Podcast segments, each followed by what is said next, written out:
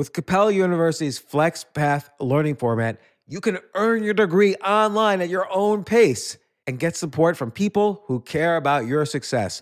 Imagine your future differently at capella.edu.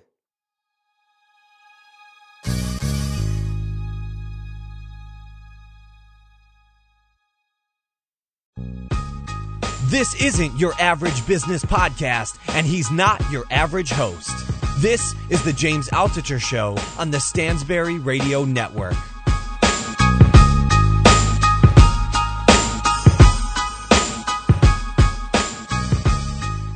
This is James Altucher with the James Altucher Show, and I am really happy today because one of my favorite guests is on the show, Stephen Dubner, author of Freakonomics, Super Freakonomics, and now the brand new Think Like a Freak. Stephen, welcome to the show. Hey, James, thank you. You're one of my favorite people, too, just so you know.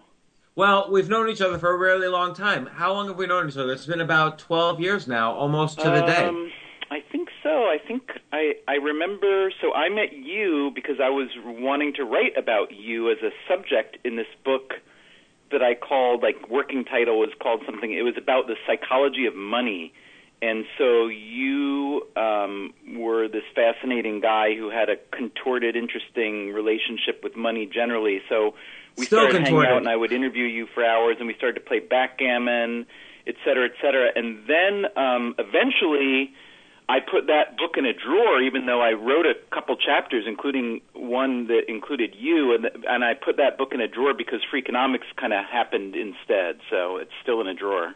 Well, it's a really good thing Freakonomics happened instead, probably for both of us. I don't know about for you, for me, for sure, though. Yeah, I mean, I would have liked to write that other book, and I still fantasize about it sometimes. And a lot of the ideas that were, you know, kind of behind that book went in, have gone into a lot of the Freakonomics writing and radio I've done since then. But um, I'm still fascinated by how how much emotion and uh, lack of rationality and kind of religious and sexual fervor is attached to money um, and, and misunderstood. So, like I said, I still like that idea.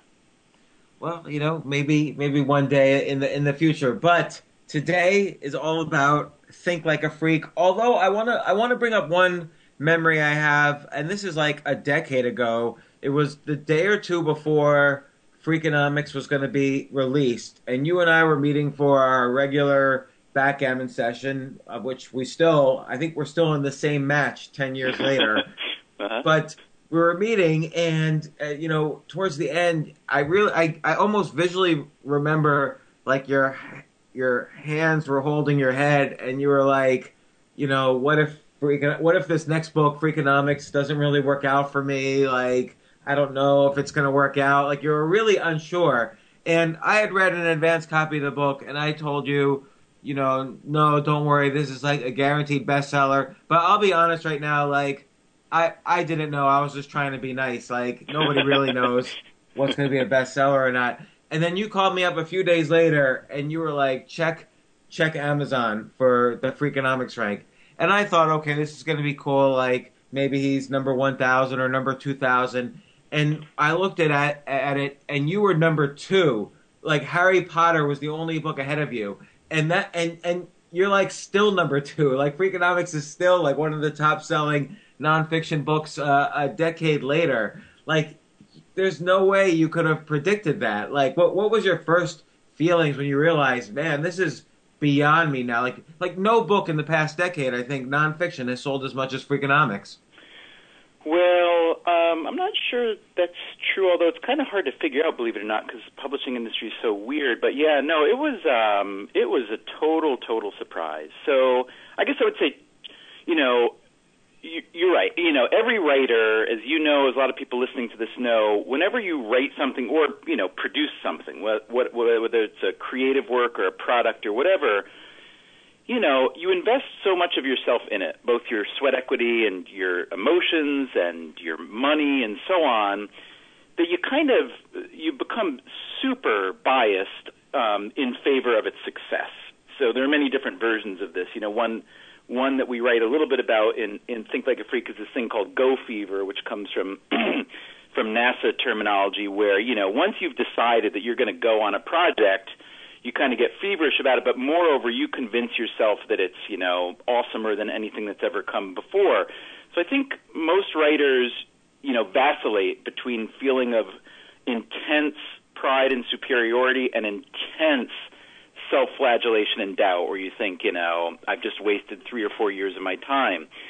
And you know, you you just don't know. You just have no idea. I remember at the time that Freakonomics came out, um, I I had worked at the New York Times Magazine, and my boss there, uh, the top editor Adam Moss, had recently moved to New York Magazine, and um, he had asked me to kind of help him a little bit staffing up New York Magazine, and I was playing around with the idea of maybe going back there as an editor because I just didn't know if you know book writing was going to happen.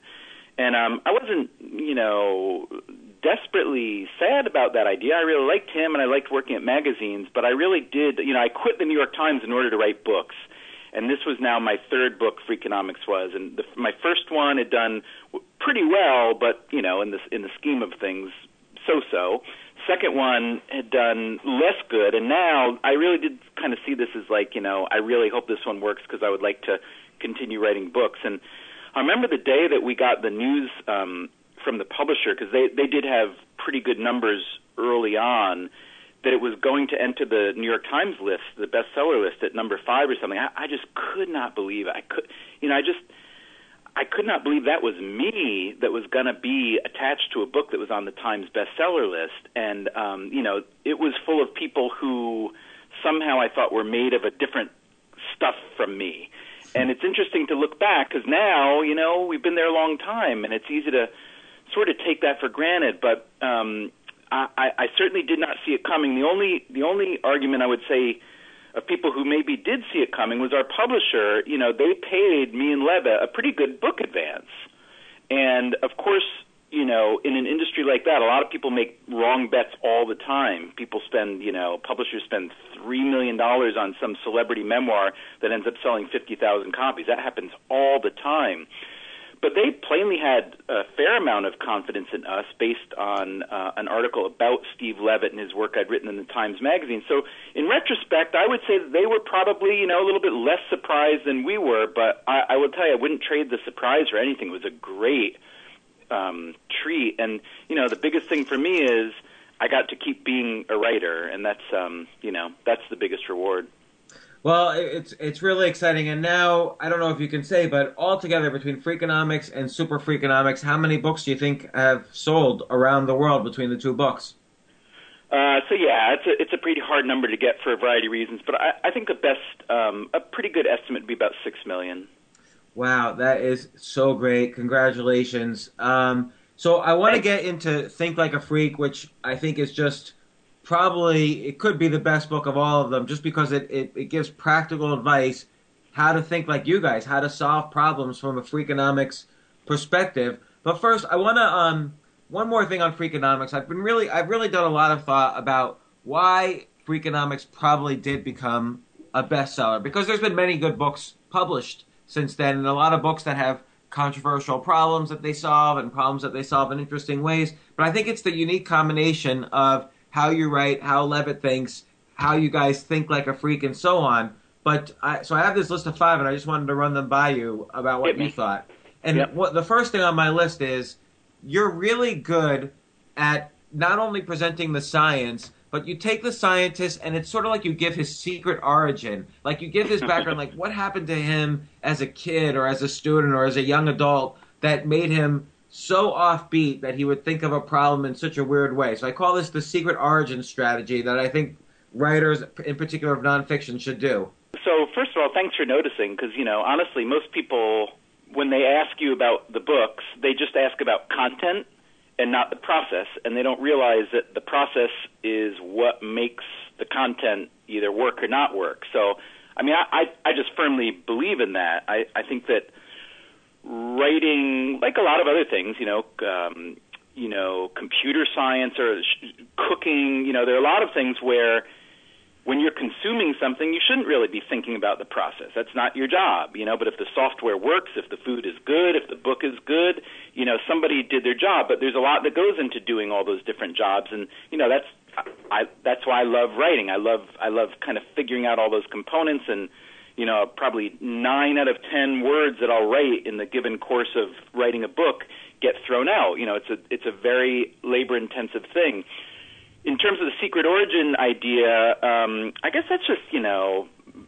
my personal preference for it, and that probably just comes from still thinking a lot like a kid. And when you're a kid, what I read a lot were biographies, and there's just something unbelievably fun in a buried treasure kind of way.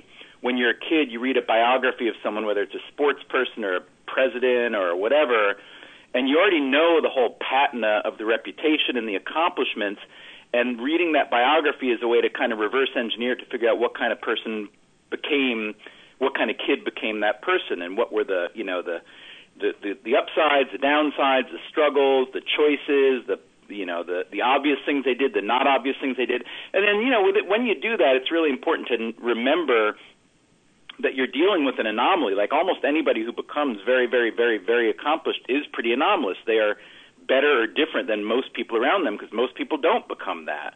So I think that's an important thing is to consider the ways not only in which they're interesting, but in which they're maybe not representative. But I think there's a lot to be learned from what is um, not representative about them. So I do like that, but I also I think the broader point you raise is just that I like narrative storytelling. So I think ideas are where it's at. Uh, when you write a book, that's the real value.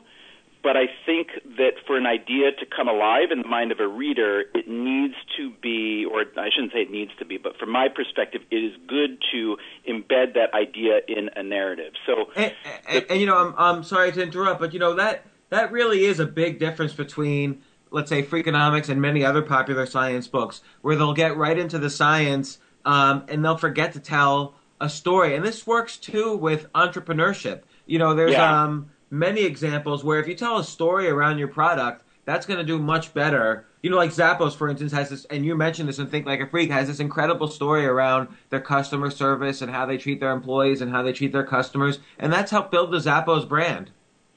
Yeah, I, and I and I do think that kind of that secret is out now, which I think is great, like the power of storytelling, and we actually do talk about that, the power of storytelling, and think like a freak as well. And you know, you have to be careful. Look, not all stories are true, and it's easy to deceive people with a good story. The best. um so the best writing, like you know, people are always asking about how you learn writing and how much can be learned and blah blah blah, and I could go on for months about that, which I won't. So I've been writing since I was a kid. Basically, my dad was a newspaperman, and in my family, we just everybody kind of wrote something all the time. We even had this little family newspaper. So I'd finished my first year of graduate school, and, and it was okay, but I I didn't think I was going to come back for my second because it was really expensive, and I didn't know if it was really working for me. But I had this opportunity to apply for a teaching fellowship at Columbia, and if I got it, um, I would teach one course of freshman comp and I would get a total free tuition plus a stipend. So it was an amazing financial deal. So I kind of put everything I had into applying for that fellowship. And I ended up getting it, and I was over the moon because it meant, you know, I, I could stay in school and not go deep, deep, deep into debt. What I didn't realize was that teaching that class would actually be the best um, experience for me as a writer that I would ever have. And the reason why is this is a course that had been at Columbia for many, many, many years. I think it's gone now. I think they got rid of it. I think it it was considered. I think the the students students and the parents thought it was like too much work and too hard or something. Although I'm not sure on that. But it was a course called Logic and Rhetoric, and it was standard freshman comp, part of the core curriculum at Columbia. And what was great about it is it treated writing in the kind of in this very old Greek model that anytime you want to communicate, whether it's writing, a speech, whatever, there are this, these two pillars that are not necessarily equal but incredibly important. The logic is all the facts, all the pieces of the argument that add up to what you're trying to articulate. And there's the rhetoric, which is how you tell the story, who's telling the story, the pace, the tension, the timing, and so on. And in my view, I really came to believe then that in order for a piece of writing to be successful, you have to be really good at both the logic and the rhetoric. So there are a lot of brilliant people in academia and elsewhere whose logic is maybe uh, perfect, but whose rhetoric, for whatever reason, doesn't connect. Then there are a lot of people who have fantastic rhetoric. They live on TV and they go on and on and on and on with these stories and opinions, but their logic is not very defensible. And so to me, that's the, the very basic model that I think any writer should try to follow to some degree, but I, I would say it goes beyond writing. I think it goes into entrepreneurship, it goes into business, it goes into politics. Politics is to me the place where you know the the, the rhetoric to logic um, ratio is probably the the largest, unfortunately. But that's um, that was to me kind of the light the light bulb going off, and ever since then I've been just trying to execute that idea. And, and it seems like it's not like these are two separate pillars because you interweave them. So, for instance, in in both in both books, and I'm sure in Think, in Think Like a Freak, you created a lot of controversy. Like Super Freakonomics, you had the controversy over global warming, and you had the controversy over completely revealing or revealing most of the algorithm for how you track terrorists, and you discuss that again in Think, Think Like a Freak. So, so that's an interweaving of the story with the science, with the facts, and it's this sort of controversy I think that that propelled the books a little bit. Like every book had something where it was an argument. Like people can argue in a bar about what you bring up in the book. I guess so. It's funny, you know. We, uh, I think people don't believe us when we say this, but um, but I'm pretty sure it's true, or at least mostly true. Which is that I don't think we've ever really decided to write about something because it would seem to be controversial, or to not write about something because it would be controversial either. I'd say and, but I think it's as simple as this. You know, neither Levitt nor I have a huge appetite in doing the stuff and following the topics and ideas that a whole lot of other people are already following. Because you know, if you're in the realm of politics or business or even sports or religion, you know, there are tons and tons and tons of people writing about everything all the time. And you know, most of it is pretty predictable. Um, it's not to say it's bad; it can often be great, but we don't really write about a topic unless it's a topic, a topic or an idea related to it that really hasn't been out there before. So I guess that's inherently going to lead to some controversy, but it's only because we're trying to say something new. So you know, well, people are always asking us to um, you know, probably nine out of ten emails we get of people asking us to address a question or solve a problem are are, are questions or problems that you know hundreds and thousands of people are working on. Income inequality and raising the a lot of stuff having to do with real economics which we also by the way don't really do that much. And our view is that like you know we probably just don't have anything meaningful to add to that. And if you look at the topics that we write about in like think like a freak you know you can understand why people don't want to, you know, spend months doing research on ridiculous stuff like, you know, we tell hot this dog eating. In, in-depth story about yeah, hot competitive hot dog eating and oh, the that was discovery fascinating. of how an ulcer is called, you know, but it's stuff that turns us on, and so hopefully, you know, if we throw ourselves into it, people will will get interested when they read it. But Stephen, I will quote specifically from Think Like a Freak. One of the ways to think like a freak, and this again applies very strongly to business and just as strongly to writing, you say specifically, the conventional wisdom is often wrong, and a blithe acceptance of it can lead to sloppy, wasteful, or even dangerous outcomes. So this is incredibly true for entrepreneurship. It's incredibly true if you're an employee of a business, and it's incredibly true in writing. So you talk about in Freakonomics, the first book, you talk about uh, the reasons why crime went down in 90s, and you came with a startling conclusion. Then in Super Freakonomics, you talk about global warming, and you basically say the conventional wisdom is often wrong, and you discuss the science of what's going on with, with global warming. And then in Think Like a Freak, you kind of turn Super Freakonomics upside down when you discuss the whole terrorism issue and how you basically helped stop or or how you helped identify terrorists in Britain in this way that was completely unconventional. So it not only helps with the writing, it helps with real world problems, but it's going to be by nature controversial. Like they even like tried to block you in in in England to some extent. Yeah, I guess so. Um, I mean, um, I think that the the thing that the thing is, we'll sometimes write something that we think might agitate people in some direction, and then it doesn't. And then you'll write something else that we think is, you know, unsurprising or unagitating at all, and people get very distraught about it. And I think this all has to do with how hard it is to predict the future generally, which we write about a lot in this book too. Well, not not only predict the future, but also there's a cognitive bias, which you already mentioned, that Yeah. if you do something, you're gonna you're gonna think it's great. So so everybody who does research on a particular scientific subject and comes to a conclusion is gonna think is gonna have a cognitive bias that they are correct, more so than if somebody has done no research on it. And it's very hard to overcome that cognitive bias. Yeah, that's true. I mean, look, I I have kind of um, polar polar views on the idea of like let's say let's say we want to talk about it as conventional wisdom. So, on the one hand, you think wouldn't it be great if everybody could approach every question or topic with sort of a blank slate. They could bring, you know, let's say it's a business proposition. You could bring all your knowledge and experience to bear, but none of your biases or conclusions.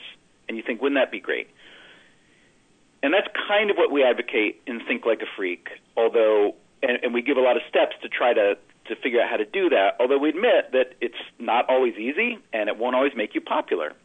But then on the other hand, let me argue against myself for a minute. I would say that all these shortcuts and heuristics, these mental shortcuts that we engage in all the time, and all the conventional wisdom that we do accept, you know, I certainly empathize with it because if you tried to spend your entire day making every decision based on your own assessment of the reality and the facts and the incentives, you'd be paralyzed. You'd never do anything with your life. You right. know, so this is almost like the brain's way of of conserving energy. Like, okay, I've got a bias, and I'm going to stick with it because now I can move on to other things. I make a decision that's probably 99% correct in most cases, and I'm going to move on to other things.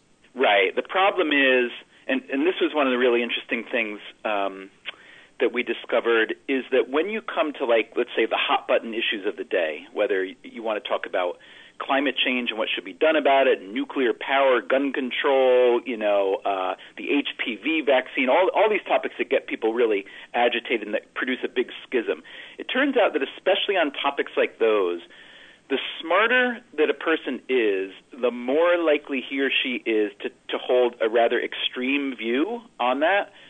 Not necessarily positive or negative, but extreme. So some will be extreme positive and some will be extreme negative. And you say to that, so my first response to that was, well, that's really surprising. You would think that people who are really educated and maybe experienced would be more, quote, enlightened. And enlightenment, we kind of have told ourselves for, you know, centuries, leads to moderation. That's kind of the idea. But as it turns out, the better, the smarter someone is, generally, it seems that they get kind of more confident as well in how smart they are and how right they are. And so they're more convinced that they're right.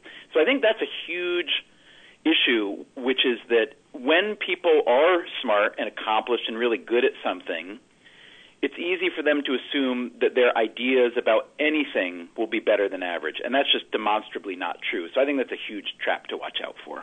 Well, you know, and uh, the, the very first thing you mentioned in Think Like a Freak in terms of how to think like a freak, and this is something you explore in Freakonomics and Super Freakonomics, and, and you say this in Think Like a Freak, incentives are the cornerstone of modern life. So essentially, we as humans, on the whole, do things out of self-interest, and this is something um, you know that's been repeated many times in marketing literature and also in libertarian literature, like Harry Browne's book, um, you know, How I Live Free in a Unfree World. Uh, he basically says that all action is out of self-interest, and this is not necessarily something that's selfish, although it sounds like it. It's just that's the way people are, and so you have to figure out the right incentives uh, if you want to get people to do things. And I remember uh, in Super Freakonomics, you had the great chapter on you know uh, incentivizing uh, chimpanzees with sex and so on. It was it was very funny prostitution among chimpanzees. And uh, so so what what other examples like that you talk about in Think Like a Freak? Um, if I want to think like a freak, how how should I make use of this? Incentives are the cornerstone of modern life. Yeah, so it's really um, easy and popular, I would say, to argue that moral incentives are paramount in modern society. In other words, there's a there's a kind of baseline assumption or maybe a hope that people will do the right thing or the pro-social thing because it is the right thing or the pro-social thing. And I think in a perfect world, um, you know, a lot of us would like that to happen. Um, but the evidence suggests that that just isn't so. Um, the evidence suggests that if you ask people whether they would like to do a certain behavior, behavior A versus B, you know, conserve energy because let's say it's good for the environment, or conserve energy because it will lead leave the planet in a better shape for their grandchildren, they'll say, yes, that's exactly why I would like to conserve energy. Um, if you ask them, would you like to conserve energy because it'll save you money? People say, well, you know, that might be okay, but the environment's more expensive. And then if you ask them, would you like to conserve energy because other people in your neighborhood are conserving energy? They'll say, well, no, I, I you know, I'm not a pack animal. That's that's not what makes me behave the way I behave. I don't behave. I behave the way I behave because the way I think is right and and true and so on. So that's what people say when you ask them about behaviors. They they claim that the moral or social incentives are among the most powerful. In this case, with energy consumption, more powerful than financial, and certainly more powerful than a herd mentality incentive. However, when you try to find some real data or generate some real data, and in this case, I'm talking about some research done by the, the wonderful um, psychologist Robert Cialdini and some colleagues in California, they did exactly this. They did a phone survey, first of all, in California, asking people what would lead them to use fans in summer more than air conditioning. And again, they gave them the options of moral and social incentives versus financial versus herd mentality. And the overwhelming choice, most popular, was moral incentive, social incentive. That's what's going to make us act or change our behavior. But then, okay, so that's what economists call your declared preferences, what you say is true or what you say you'll do, how you'll say you'll behave or invest or vote or whatnot.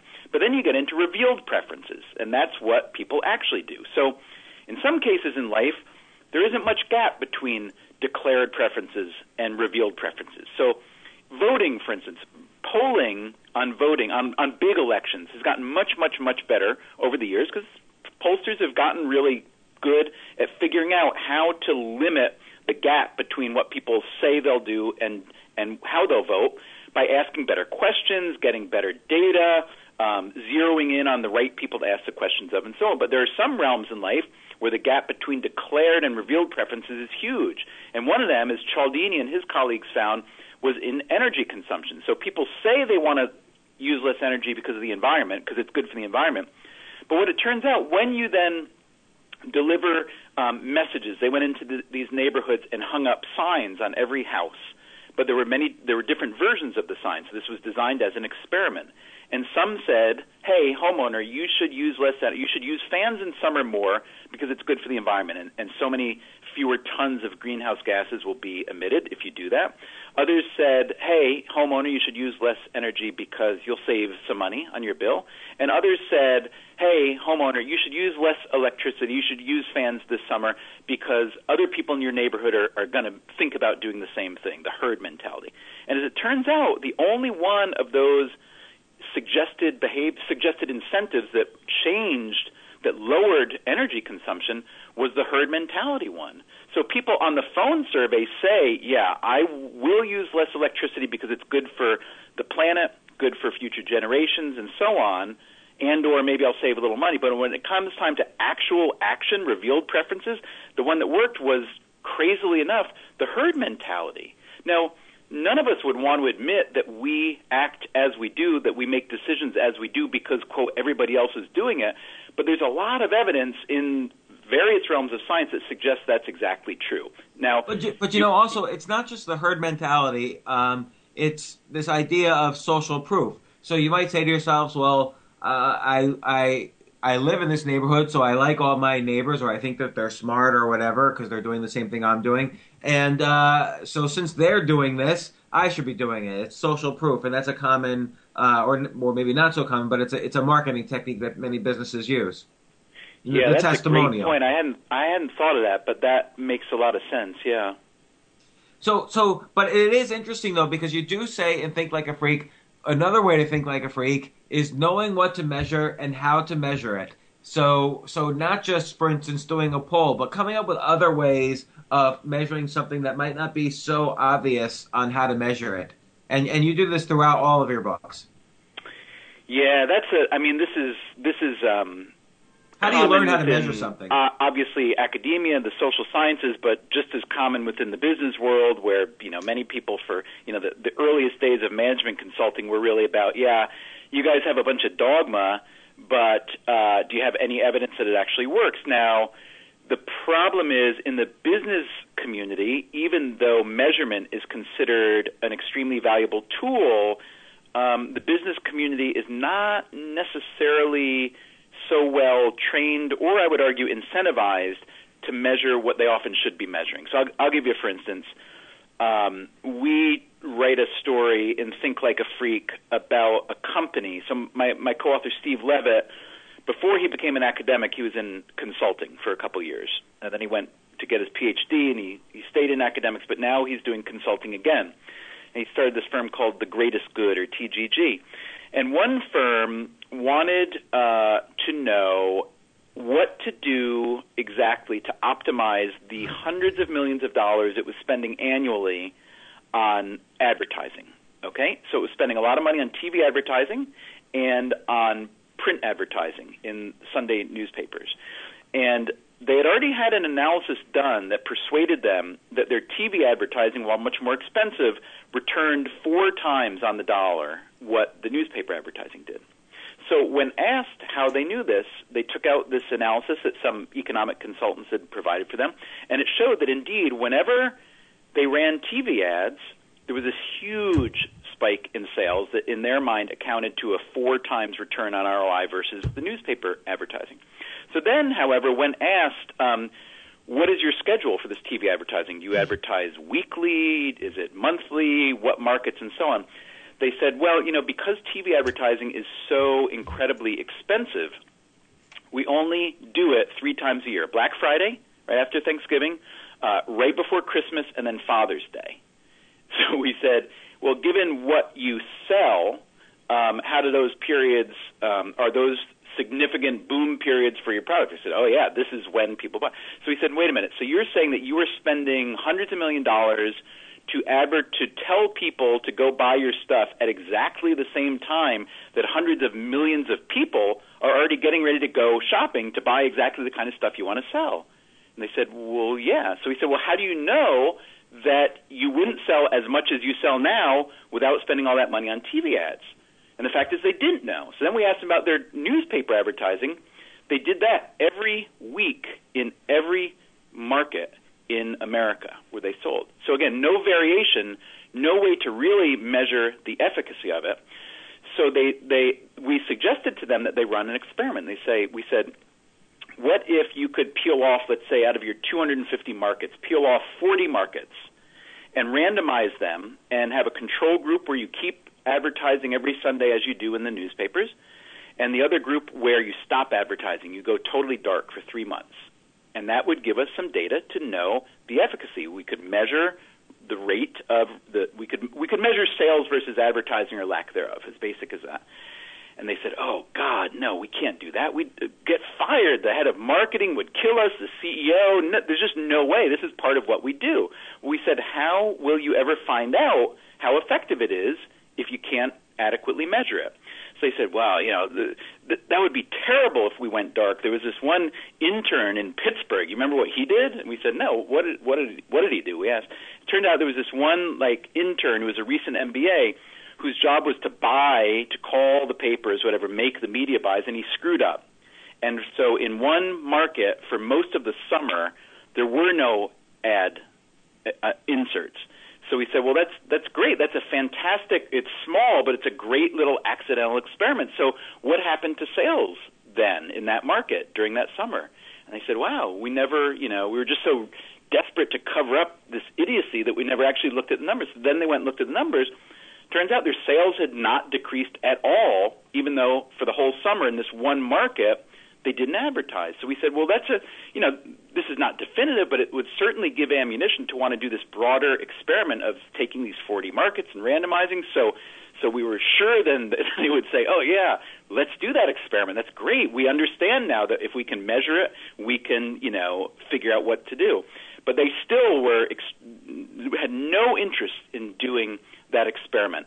And so this is one of the big arguments we make in in in Think Like a Freak, which is that people love to pretend they know the answers when they don't out of you know ego and job preservation and all the obvious answers but our argument like, is that this seems like something so admit what you obvious. Like, know, why, why didn't they listen to you after after you showed out, up such an obvious thing? Two obvious things. The, the, the of course, sales are going to go up when they do TV advertising around Black Friday, and the second thing, which is that the, the one time you didn't do advertising in print, your sales stayed the same. Why didn't they? That's so obvious.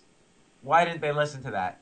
So I think there are a couple of reasons. One is that you know conventional wisdom is strong. So conventional wisdom says that TV advertising is really effective, and where that comes from is a number of sources, including, of course, the industry that sells TV advertising. I think the other reason that they didn't listen is because they're living in an ecosystem, this big firm that's got divisions that exist only to execute this plan. So they have a marketing and ad division that if they did not have this work to do, they would literally have no reason to exist. So to even suggest that what this money is being spent on and the effort that these people are putting into something is is perhaps not as valuable as one might think is to suggest that people are not as good as they might think. And I understand that. Certainly understand the human incentives involved there, but that doesn't mean it's the right answer from a financial standpoint. And look, maybe you want to be a company that wastes 30% of your money on stuff that doesn't give return because it provides jobs. Now, you know, there are some companies like that. They tend to go out of business, but, you know, to to each his own. Well, uh, you know, a lot of this is related to another thing you point out in How to Think Like a Freak, which is I, I've suffered from this in a huge way, this bias. Uh, you say just because you're great at something doesn't mean you're good at everything. So I remember when I sold my first business in the late 90s, I suddenly thought I was a genius at everything. And of course, it was that uh, almost problem with my thinking that caused me to lose all of my money, to lose basically everything home, money, family, everything. And you say, even, unfortunately, this fact is routinely ignored by those who engage in it. And you give it a name. I had never heard this word before ultracrepidarianism, uh, Yeah. the habit of giving opinions and advice on matters outside of one's knowledge or competence. So, how do you avoid, if I want to think like a freak, how do I avoid this bias? Uh, honestly, I think this is among the easiest biases to avoid because, you know, I think this is something that the minute you look it in the the face, it's very, very easy to see. So, you know, there's been some experimentation done. I mean, this is, you know, kind of small academic experiments, but it proves the point. You take um, people who are very, very good. You know, there's been some work done with chess players, for instance. You may know this research. If you ask, and you know about a hundred times more about chess than I do, so I may I may express this wrong. If you take great chess players and ask them to look at a game in progress, ask them to look at a board, and then recreate, and then look away and recreate the setup. That's a pretty simple thing for them to do. Then you ask them to um, take a look at a nonsense board, a board set up in a way that no game could ever really be played, and ask them to reproduce that. They can't do that because what we think of is this power of whatever memory or cognitive organization is in fact this muscle that you've developed from playing this game over and over again and understanding patterns that are real if you if you go, you know, Levitt uh, and I helped a little bit on this years ago. We did something with taking poker players who need to randomize well. They need to randomize bluffing. They need to randomize betting, et cetera, et cetera. You take them and you look at their ability to randomize while in their domain, poker, and then ask them to randomize in a very, I would argue, very related but slightly different domain, which is rock paper scissors. So we actually did this experiment out in Vegas during the World Series of Poker when all the poker players were there, and they also hold this um, fun rock paper scissors um, uh, tournament. It turns out that when it comes to rock paper scissors and other related, you know, intentional randomization games, they're just not very good. So I think if you can be not very good at something that's so close to your own domain, it's really easy to persuade yourself that you have no reason to expect that you're going to be really good at something that's unrelated. So I think you see this with, you know, doctors have been famous for having this sort of God complex within medicine that they try to transfer over to non-medical realms. You see this with business people. You certainly see it with politicians. And to me, this is once you like realize this problem, if you have it, it's pretty easy to self-correct. Well, you know, and and you again, you say this in the book. It requires someone to say, "I don't know," and I think these are three incredibly valuable words for a lot of reasons. Uh, one one thing you point out is you, you look at two different um, research studies. One's about political pundits who make predictions. The other is about financial pundits who make predictions. Uh, I actually probably was included even in that second study. and uh, the financial pundits were correct on their predictions only 47% of the time, which is, you know, worse than, you know, 50%. Like these guys just don't know anything. You could throw darts at uh, uh, the Wall Street Journal and pick better companies. So, so I think for people to just say, to practice saying, I don't know, and, and have that kind of state of mind, like, oh, this bears further thinking, particularly when an issue is important, I think that's a very important part of thinking like a freak.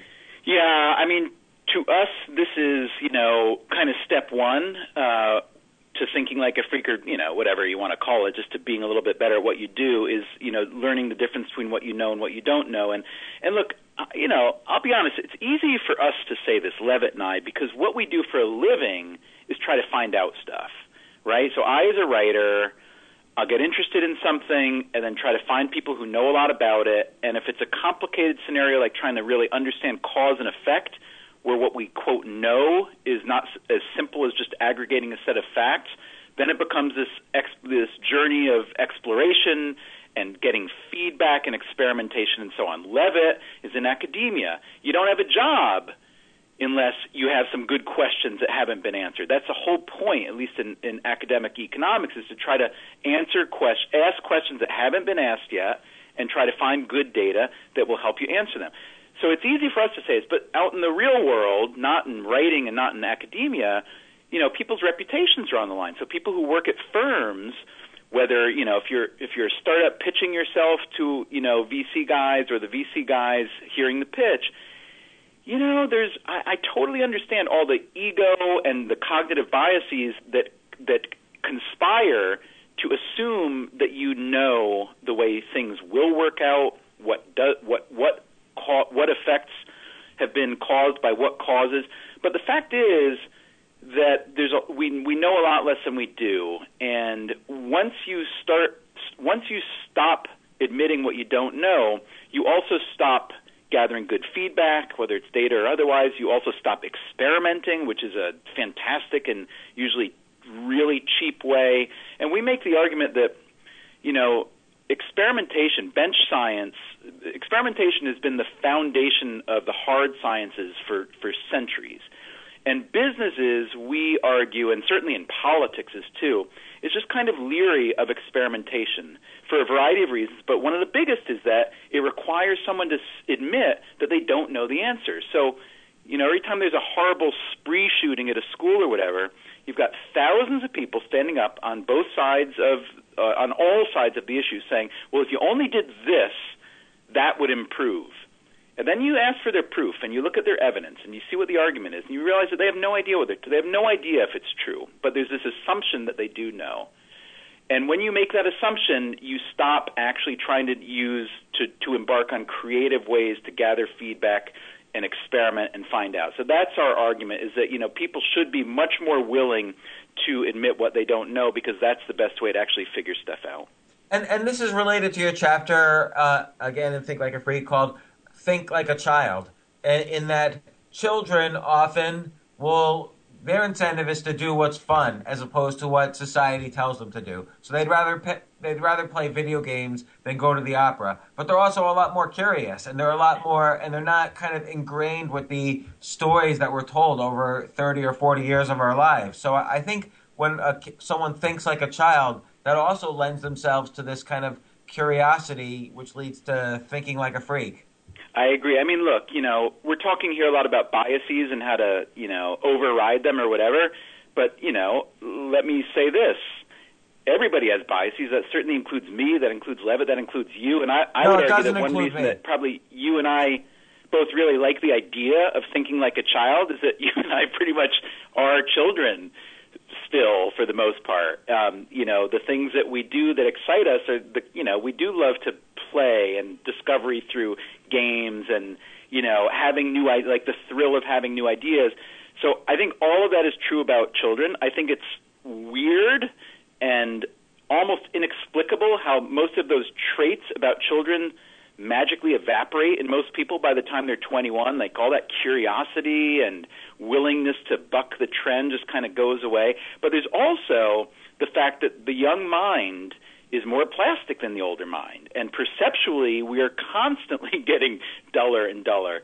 So we write about magic, for instance, just one example, how kids are actually better at, quote, figuring out a magic trick if if that's the goal. That's not necessarily the goal when you watch a magician work, but if that is the goal, the kids are actually better not only because they are perceptually sharper and cognitively a little bit more attuned, but they're also cognitively more diffuse, which is to say, adults are great at quote paying attention. And what paying attention really means is like laser focusing on a task at the exclusion of everything else. And we know that that can be incredibly valuable. On the other hand, it can also be valuable to have really diffuse attention, where instead of focusing on the one thing that you think you should be focusing on, you're taking in other stuff. And so with a magician, for instance, that's what happens. The magician has an easier time fooling adults or getting them to buy the trick because they can be beautifully misdirected exactly where the magician wants them to be. So if I'm moving my one hand in a sweeping motion up, I know that the adults will follow it. If you do it for kids, though, 20 or 30 percent of them are going to like be looking at the other hand. What the hell is the other hand doing, and why is it in his pocket, and what's it doing right now? And so, obviously, these are not good traits for like if you're driving, let's say, or running a nuclear reactor. But in terms of idea generation and problem solving, I think there are a lot of things that kids do that if we could smuggle those ideas into adulthood, that we'd, uh, in some cases at least, be a lot better off. Well, how can we do that? How can we kind of bring this childlike thinking, or at least practice it, back into our lives? What's a practical uh, way to to start doing this? I think one easy part of that is to um, somehow turn off your shame uh, meter. So, you know, when you go in a business meeting, even you know, I mean, everybody's been in this meeting where where someone running the meeting will say, "Okay, remember, there are no stupid ideas, right?" And then the first stupid idea that comes up, everybody kind of laughs uncomfortably, and and then someone will say, "Oh, well, I guess there really are stupid ideas." And that immediately kills everybody's incentive or appetite for really thinking, just actually thinking. You know, one thing that kids actually do all the time is think. And adults, you know, kind of once you get beyond the the required thinking period, which we think of as formal education, which by the way, most of that isn't thinking either. Most of that is kind of learning a standard set of facts and figuring out how to, you know, talk them back in a way. Um, I think a lot of it is just being willing to get laughed at once in a while. I mean, if you look at, I mean, realistically, you look at the table of contents of these three Freakonomics books that we've written, are basically the the, the the title of any podcast that we've ever done. I would say that probably 50% of all that is the stuff that most people would just think, "Oh my God, I'm not gonna." That, that just sounds idiotic. It just sounds childish. Sounds silly. And a lot of times, of course, you miss. Um, but you know, um, for every 10 ideas we have, probably nine of them turn out to be ridiculous. But unless you're willing to engage in that level of thinking, as childish as it may be, you may not get that that one. So that's really, and that also leads into what we write about a lot and think like a freak is about, you know, willingness to fail, the upside of quitting, um, kind of getting rid of, rid of this slavish devotion to stick things out even when they shouldn't be stuck out, and so on. Well, well, you know, it's it's your last chapter of the book, actually, the upside of quitting, and and you point out sometimes people stick with things too much, and I, I think there's kind of a bigger picture here, which is that life is sort of short. So if you spend an extra year pursuing some business that's not working out, or some idea that's not working out, or a book that's not working out, that's a really long time, and you're you can always make money back, but you can't ever make time back. And so, how do people learn how to quit faster, how to fail faster? You know, I bet that a lot of people who listen to your show are way ahead on this, and that's because there is an ethos in modern business, especially smaller business, especially startups, where it's understood that failing fast is really important. Failing fast and failing well. Um, so I have a feeling that the people that listen to you are probably in relatively good shape on that.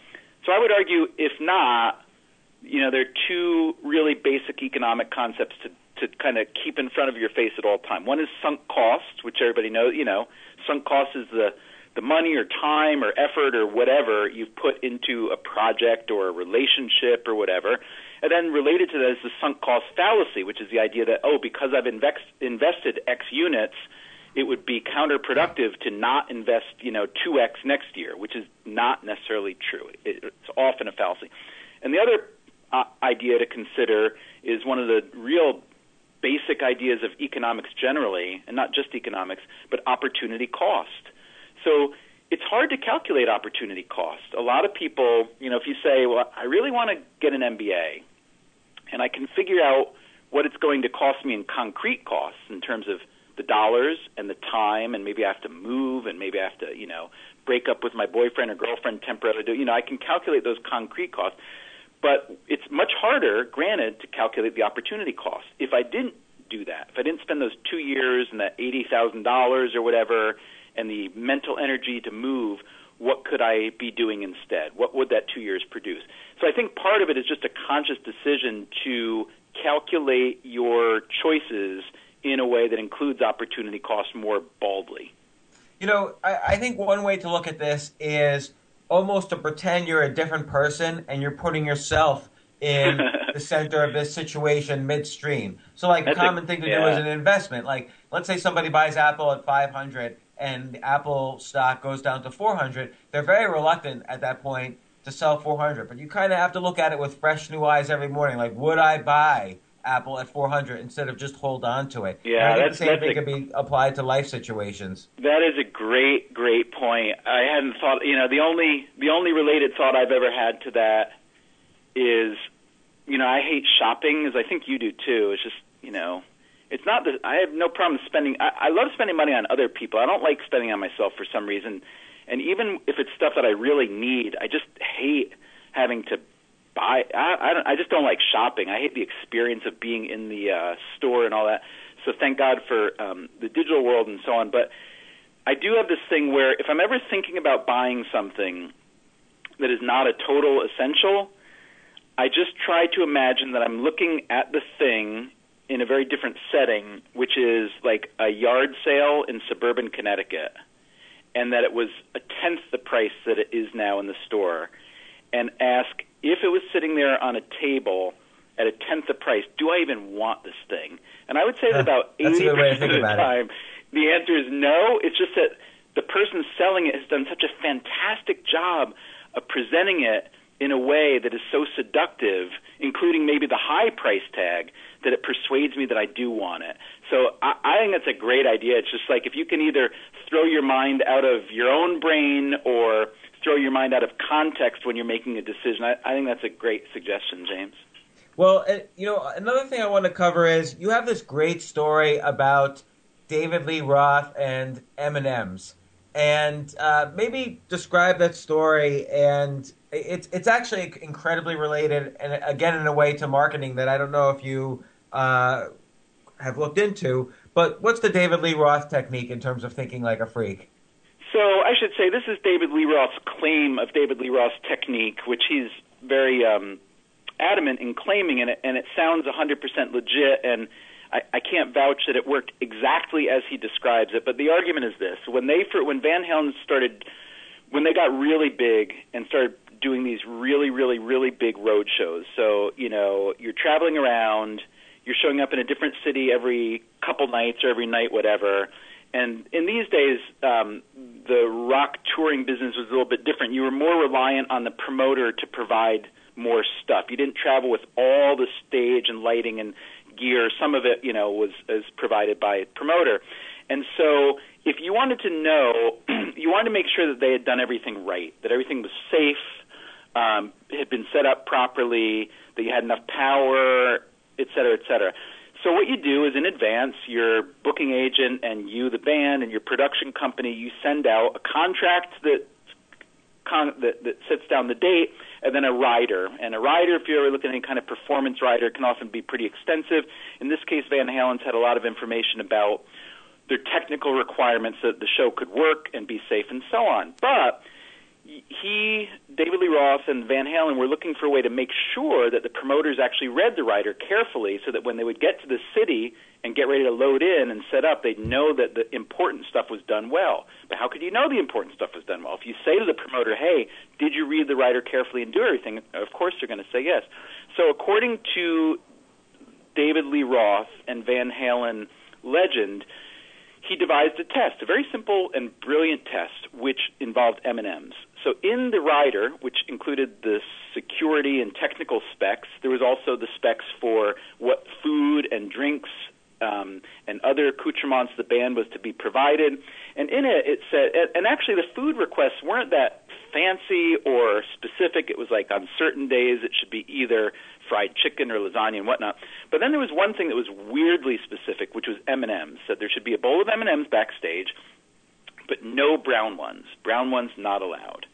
So this was interpreted as just a sign of what prima donnas they were. That you know they just they either they they had some history with brown M&Ms maybe, or that they just like to torture the poor caterers to pick out the brown ones. And that was the way it was seen. But in fact, according to David Lee Roth at least, it was designed as a test. And it was designed as a test in that when they would show up at a city, it was an easy signal to read. You'd go backstage, you'd see the M&M bowl. If the brown M&Ms had not been removed, you could have a pretty high degree of confidence that this multi-page rider had not been carefully read and followed, and therefore you might have bigger problems to worry about.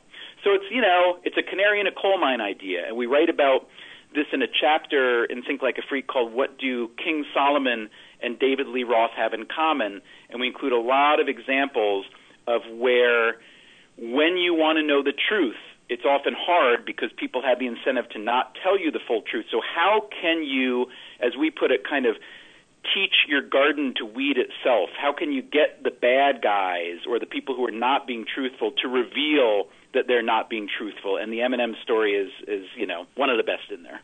And you know, it's related to marketing in that there's a concept called the the long sales letter. That if you write a really really long sales Yeah. letter, almost too long, then you're weeding out. By the end, you're left with the people who are going to simply buy.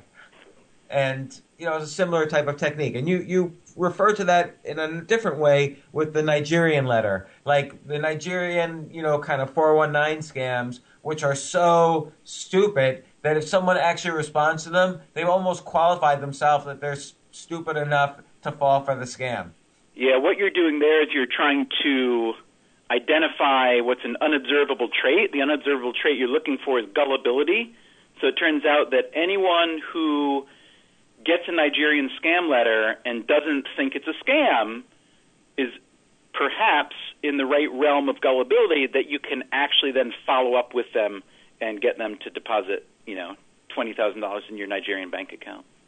So, so Stephen, thanks so much for coming on the podcast. I really, uh, you know, I think I think Think Like a Freak is actually the best of the three books because I, I love Freakonomics and I love Super Freakonomics, but this one really tells you how I can be, how I can think like a freak. I mean, you're, you know, chapter titles like The Upside of Quitting, How to Persuade People Who Don't Want to Be Persuaded. Uh, you know, you list, you know, all the different ways to, to think like a freak. You have the chapter Think Like a Child. Uh, so I just think this is a great book. I hope everyone buys it. I hope you come on the show again and we talk more about it. Um, but I really appreciate you coming on now, and I'm, I'm sure you're busy pro- out there promoting the book, which is being released essentially today. So Well, um, thanks a million. It's I love talking to you and hanging out with you. Thanks for having me on your show. And um, I just want to say, the next time we play backgammon, the outcome will not be what it was the last time. All right, that's my. I I don't know about that because threat to I'm you. getting better every single day. All right, James. Talk to you soon. Thanks a lot. Okay, thanks, Stephen. Bye. Until recently, I thought James Altucher was full of it. I mean, he's written about how he screwed Yasser Arafat out of $2 million. Why we should all be thankful he single handedly saved Wall Street, and even how he tried to move into a homeless shelter just so he could meet women. That all changed when I met him. Every story James has written about is both true and fascinating. He's certainly one of a kind, and he's worth getting to know. For a limited time, James is offering his ebook, Choose Yourself Stories, for free. You'll laugh and you might even cry. Either way, you'll identify with many of his ups and downs in life. James holds nothing back. So right now, go claim your copy of his book for free at StansberryRadioChooseYourself.com. That's StansberryRadioChooseYourself.com.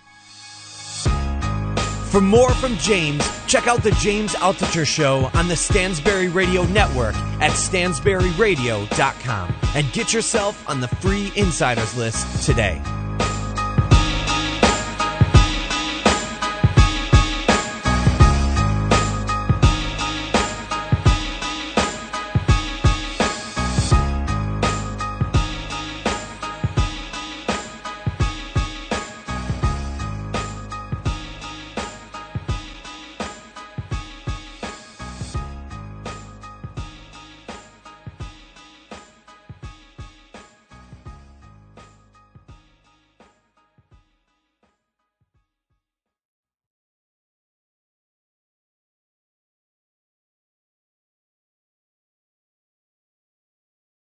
At Capella University, you'll get support from people who care about your success. From before you enroll to after you graduate, pursue your goals knowing help is available when you need it. Imagine your future differently at capella.edu.